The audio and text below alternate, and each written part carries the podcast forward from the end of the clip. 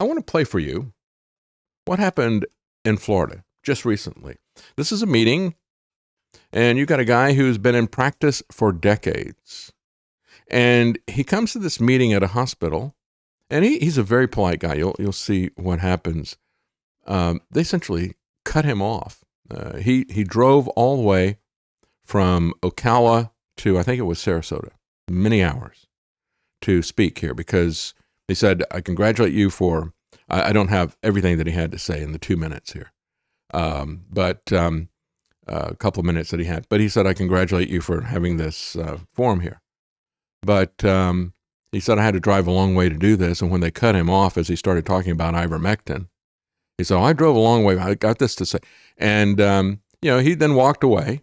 And then the security guards come up to him and tell him he's got to leave the building. That doesn't mean I've been a physician for 33 years, board certified family medicine. Uh, I'm an Army veteran. I served in Desert Shield, Desert Storm, Joint Task Force, Guantanamo Bay. My very first patients at George Washington University in 1985 were men with Kaposi sarcoma and pneumocystis pneumonia. We didn't know what was going on. Those patients got a lot more personal attention and a lot more compassion than we ever saw with a COVID patient in any hospital in this country, regardless of their HCAHPS scores. I still have privileges at five different hospitals. I am on call, as I said, 24-7, and um, during this Operation COVID-19, I have to say, I'm going to be 65 this year, I never worked harder as an Army soldier. And all these guys behind me, all these nurses know, we never worked harder as men and women in the medical profession than we did during the Delta variant. So I'm not here to condemn at all anybody. But I'm here to give a little bit of insight and try to calm things down because, you know, I had to do a lot of praying before I drove here. My first patient was at 8 o'clock this morning in Ocala, Florida. My next patient will be at 8 o'clock tomorrow morning in Ocala, Florida. And I worked until 10 o'clock last night. I'll work until 10 o'clock tonight. That's what I do because I love my patients, because there's no hope without, excuse me, there's no healing without hope, there's no healing without relationship, and both of those things were in the gutter during the Delta variant. So let me give you a few quick stories because I only have a couple of minutes. Two, let me, one, one minute. Okay. Let me tell you about the mayor and the car salesman, New Year's Eve, 2020. Car salesman comes into one hospital, he's refused ivermectin, he spends three months in the hospital, he survives. He says to me after he got my car for my daughter, I survived because of you coming to see me every day when I couldn't see my kids. He's the only, only parent, two kids, 12 and 15. The mayor calls me, he's hypoxic, chief of police, fire He's got the Delta variant. He gets into another hospital. Guess what he gets? He gets ivermectin. All right? The only patient in the entirety of the Delta variant got ivermectin legally. Let me tell you about the wife. The persistent wife, who I gave her ivermectin, she insisted on staying with her husband. He was in the hospital for another three months. He walked out of that hospital because she gave him ivermectin. Let me tell you about the new mom. When the obstetrician called me, I actually talked to the other obstetrician, said, you know anyone that can treat a woman with COVID?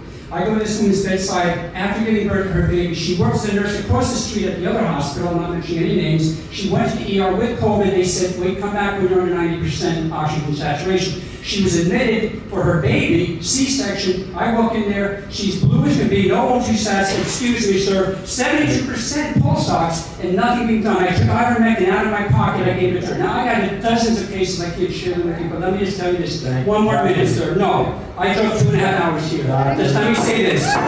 We are not noise. We are not noise. I'm going to tell you this. If you're going to be the best, be the first to admit wrongdoing in all humility and realize just realize that these lives would have been, just think of all the patients' lives that would have been spared. And I was disciplined for giving ivermectin. I've been fined $500. I've been suspended two weeks. I've been on the American Board of Family Medicine, the Florida Department of Health, in two hospitals. Thank you. You're taking care of patients.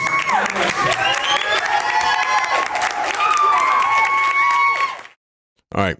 They don't want to hear that. Right? And he says, just be the first to admit. You know, just admit that you were wrong and stop doing the wrong thing. Is what he's telling them. And you hear how he talks about people. It's all about relationship.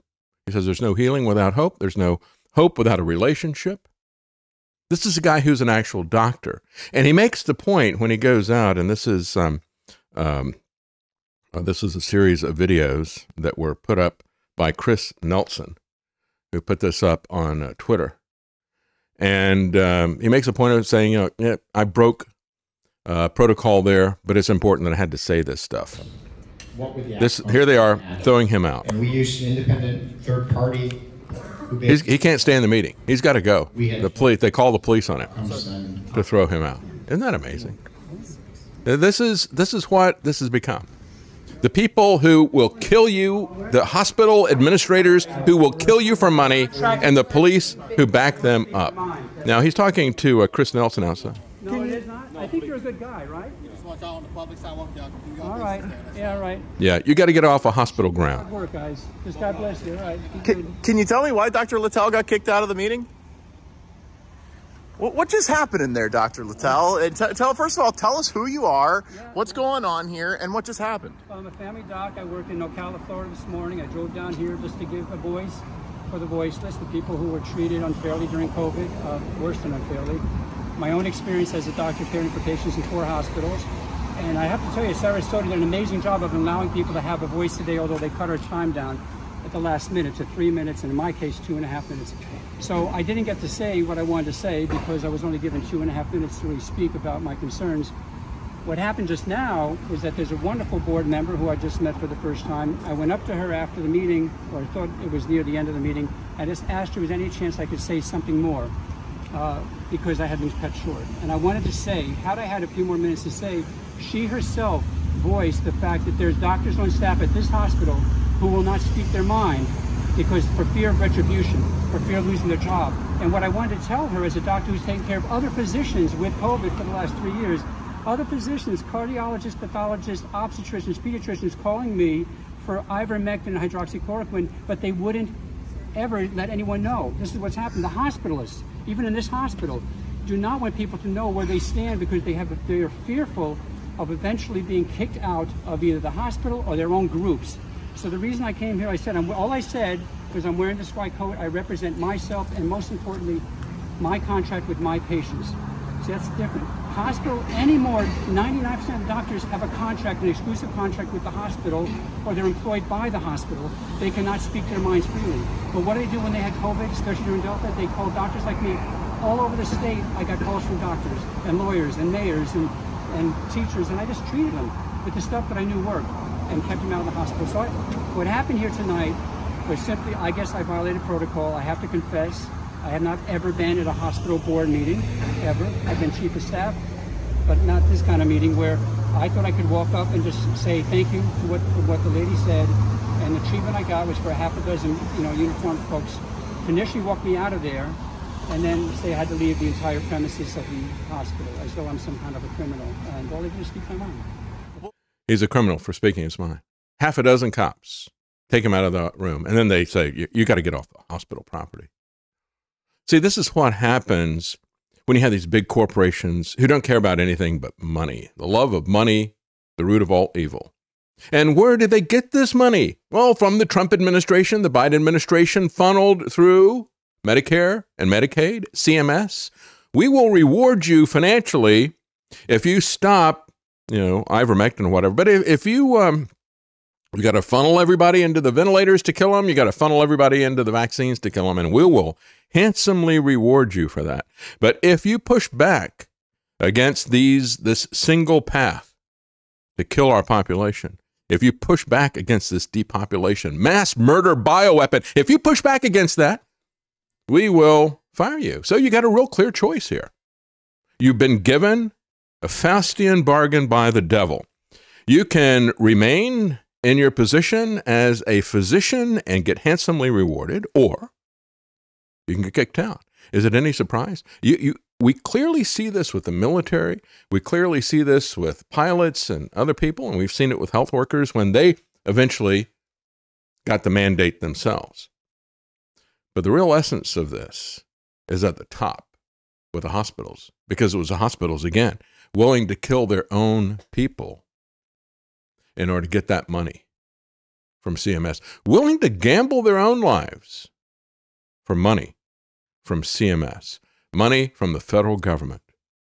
That has always been, that's why Trump is at the center of this from 2020. And then Biden took over for him, tag team wrestling match. It was always about the money. They fund because they've got unlimited amounts of money that they can just pull out of thin air. That's the way they use this reserve currency status. Look, it is going to be very difficult for all of us. Our lifestyles are going to change radically when the US dollar happens to lose its reserve currency status. But from a moral standpoint, as far as I'm concerned, it can't happen quickly enough. It needs to happen right now. Because we've got to stop this government that has unlimited amounts of money to bribe people to kill. And that's what's happening right now.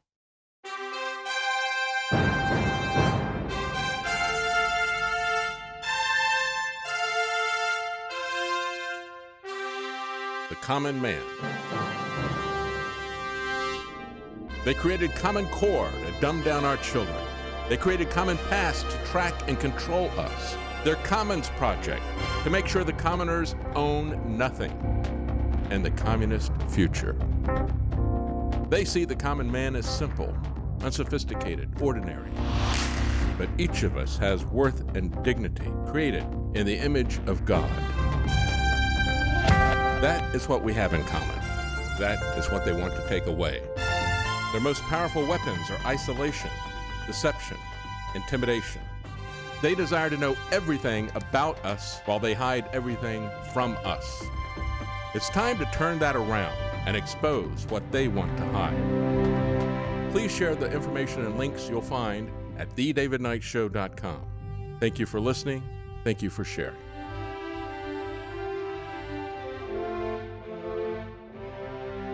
If you can't support us financially, please keep us in your prayers. TheDavidKnightShow.com.